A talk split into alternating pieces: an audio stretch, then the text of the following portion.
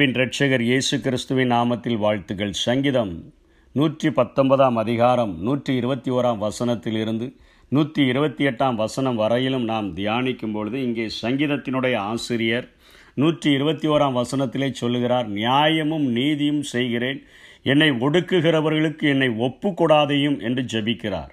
உமது அடியேனுக்கு நன்மையாக துணை நில்லும் அகங்காரிகள் பெருமைக்காரர்கள் என்னை ஒடுக்க ஒட்டாதையும் என்று சொல்லி அவர் மிகவும் வேதனைகள் நிறைந்த சூழ்நிலையிலே ஜெபிக்கிறதாக இந்த பகுதிகளை நாம் பார்க்கிறோம். நியாயமும் நீதியும் என் கரங்களில் இருக்கிறது. ஆனால் நான் வாழுகிற இந்த உலகத்திலே அதை நான் பார்க்க முடியாதபடினால என்னை அநேகர் ஒடுக்குகிறார்கள். அதற்கு என்னை ஒப்புக்கூடாதையும் என்று ஜெபிக்கிறார். உமது அடியனுக்காக துணை நில்லும். அகங்காரிகள் பெருமைக்காரர்கள் அதிகமாக இருக்கிறார்கள். அவர்கள் என்னை ஒடுக்க ஒட்டாதையும் என்று சொல்லி அவர் ஜெபிக்கிறதை பார்க்கிறோம். இன்றைக்கும் நாமும் இப்படிப்பட்ட ஜெபங்களை ஏறெடுக்கக்கூடிய உலகத்தில் தான் வாழ்ந்து கொண்டிருக்கிறோம். நாம் வாழ்கிற உலகத்திலே லஞ்சங்கள் நிறைந்த உலகமாக பணங்களை சுரண்டுகிற ஒரு உலகமாக பலாத்காரங்கள் நிறைந்த உலகமாக அசுத்தமான பாவங்கள் நிறைந்த உலகமாக போதைப் பொருட்கள் நிறைந்த உலகமாக அதிகாரத்தை தவறாக பயன்படுத்தி மக்களை வஞ்சிக்கிற ஒரு உலகமாக பலவிதமாக ஏமாற்றுகிற ஒரு உலகமாக பயங்கரவாதங்கள் நிறைந்த உலகமாக நம்மை ஆளுகிறவர்கள் அநேக தவறான சட்டங்களுக்கு அவர்கள் ஒப்புதல் அளிக்கிற ஒரு மோசமான ஒரு நிலைமையிலே செல்லக்கூடிய உலகத்திலே நாம் வாழ்ந்து கொண்டிருக்கிறோம். சிறுமைப்பட்டவர்கள் எளிமையானவர்கள் பிழைக்க முடியாத வஞ்சிக்கப்பட்டு நொறுக்கப்பட்டு புலம்ப வைக்கிற அளவிற்கு அவர்களுக்கு மேலே உள்ள அகங்காரிகள் அவர்களை அடக்கி ஆளுகிற ஒரு உலகத்திலே நாம் வாழ்ந்து கொண்டிருக்கிறோம். நம்முடைய சூழ்நிலையும் அநேக நேரங்களில் நாம் நீதியையும் நியாயத்தையும் செய்துவிட்டு இந்த உலகத்தில் அதை கிடைக்கும் என்று எதிர்பார்க்கும் பொழுது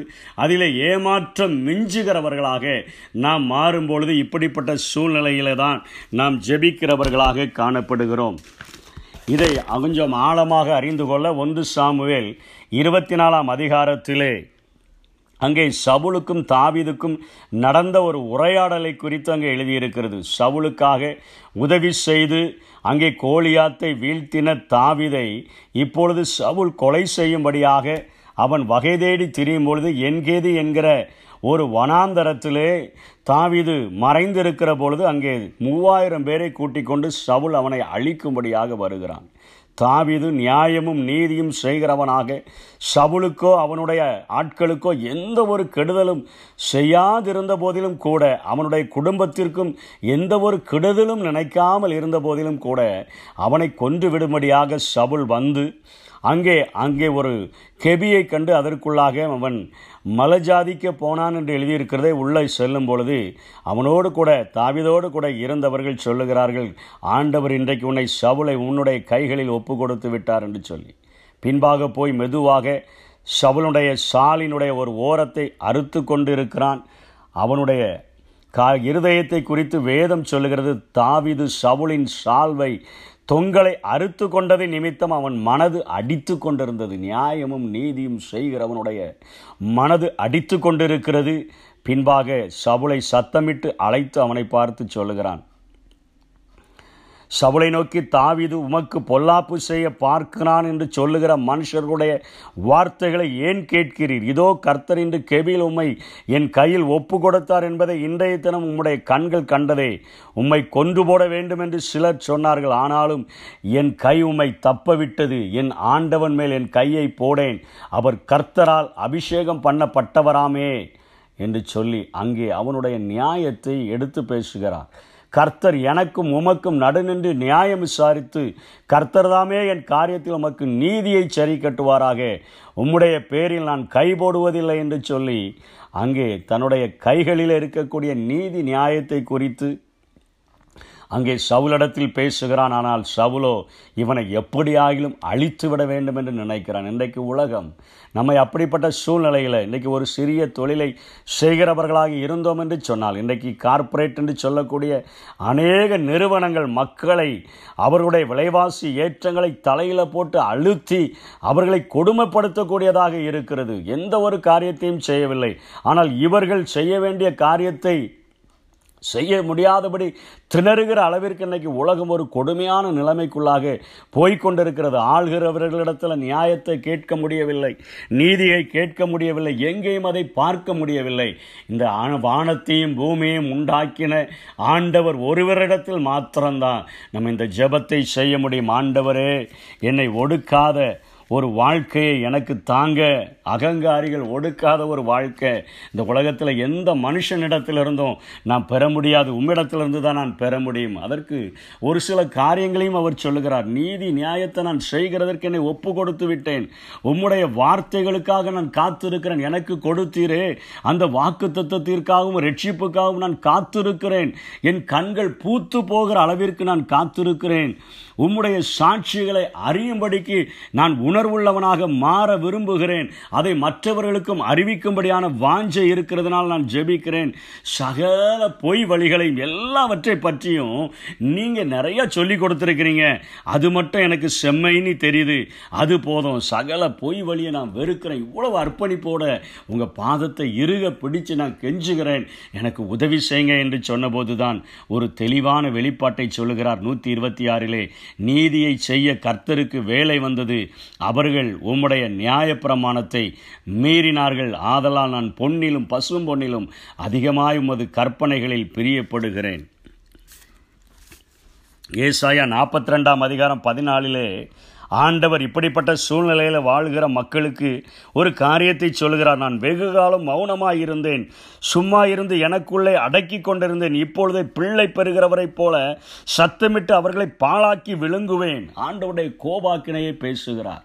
நோவாவினுடைய நாட்களிலே அக்கிரமங்கள் பெருகின போது ஆண்டவர் சொல்லுகிறார் மனிதனை பூமியில் உண்டாக்கினதற்காக மனஸ்தாபப்பட்டேன். ஒரு விஷயம் அழித்தே போட்டு விட்டார் சோதம் குமராவின் பாவங்கள் பெருகின பொழுது வானத்திலிருந்து கந்தகத்தையும் அக்கினியும் இறக்கி அழித்து போட்டு விட்டார். இன்றைக்கு அப்படிப்பட்ட சூழ்நிலையில் வாழ்கிற மக்களுக்காக இன்றைக்கு ஆண்டவர் சொல்லுகிற காரியம் என்ன? ஒன் ரெண்டு பேதுரு ரெண்டாம் அதிகாரத்தில் எட்டாம் வசனம் ஒன்பதாம் வசனத்தில் பேதுரு அழகாக சொல்லுகிறார் தேவ பக்தி உள்ளவர்களை சோதனை நின்று ரட்சிக்கவும் அக்கிரமக்காரரை ஆக்கினைக்குள்ளாக நியாய தீர்ப்பு நாளுக்கு வைக்கவும் அறிந்திருக்கிறார் என்று சொல்லுகிறார். தேவ பக்தி உள்ள ஜனங்களை சோதனை நாட்களில் அவர் விடுதலை செய்யும்படியாக சோதனை நின்று ரட்சிக்கும்படியாக நமக்கு ஒரு தெளிவான வெளிப்பாட்டை கொடுக்கிறார். அக்கிரமக்காரரை அவர்களை நியாய தீர்ப்பு நாளுக்காக வைத்திருக்கிறார். இவருடைய வேண்டுதலுக்கு ஒரு அழகாக பதில் கொடுக்கிறார். நூற்றி இருபத்தி ரெண்டில் இன்னொன்று சொல்கிறார் நன்மையாக துணை நில்லும் என்று சொல்லி. நமக்கு எபிரேயர் ஏழாம் அதிகாரம் இருபத்தி ரெண்டாம் வசனத்தில் ஆண்டவர் நமக்கு அவர் ஒரு பிணையாகவே வந்துவிட்டார். நமக்காக விசேஷித்த பிணையாளியானார் என்று சொல்லப்படுகிறது. நமக்காக ஒரு அவர் நமக்காக அவர் ஒரு பிணையாக மாறிவிட்டார். நமக்கு ஒரு ஒரு கேரண்டராக அவர் நம்முடைய வாழ்க்கையில் நீ இதை நிறைவேற்ற முடியலைன்னா நான் நிறைவேற்றுவேன் என்பது போல நாம் ஒவ்வொரு இடங்களில் கடன் வாங்கும் பொழுது ஒவ்வொரு காரியங்களை செய்யும் பொழுது ஒரு கேரண்டரை கொண்டு விடுகிறது போல இன்றைக்கு ஆண்டவர் நமக்காக ஒரு கேரண்டராகவே மாறிவிட்டார் என்பதை அங்கே எபிரே ஆக்கியோன் அழகாக சொல்லிக் கொடுக்கிறார். துணை நில்லும் நமக்காக வானத்தையும் பூமியும் உண்டாக்கின ஒரு ஆண்டவர். இந்த உலகத்தில் இப்படிப்பட்ட நியாயக்கேடுகள் நீதி கேடுகள் பெருகி வருகிற சூழ்நிலையிலே ஒடுக்கப்படுகிற நிலைமையிலே அவர் நமக்காக நான் உன்னுடைய காரியங்களை நான் பார்த்து கொள்ளுகிறேன் நான் முடித்து வைக்கிறேன் என்பது போல அவர் நமக்காக உதவி செய்கிறவராக மாறிவிட்டார் என்கிறதை இந்த சங்கீதத்தின் ஆசிரியர் நற்செய்தியாக நமக்கு அறிவிக்கிறார். இன்னைக்கு இப்படிப்பட்ட சூழ்நிலையில் வாழ்கிறார் நமக்கு ஒரு நற்செய்தி. அவர் நம்மை ஒடுக்குகிறதற்கு ஒப்பு கொடுக்காதபடி சோதனை நின்று நம்மை ரட்சிக்கிறவர் மாத்திரமல்ல நமக்கு பிணையாளியாக நம்முடைய வாழ்வு முழுவதிலும் நம்மோடு கூட வருகிறதற்கு அவர் உண்மை உள்ளவராக இருக்கிறபடினால அவருடைய பாதத்தை இறுக பற்றி கொள்வோம் விடுதலை பெறுவோம். அப்படிப்பட்ட கிருபைகளை தேவன் நமக்கு தந்தருள்வாராக. ஆமை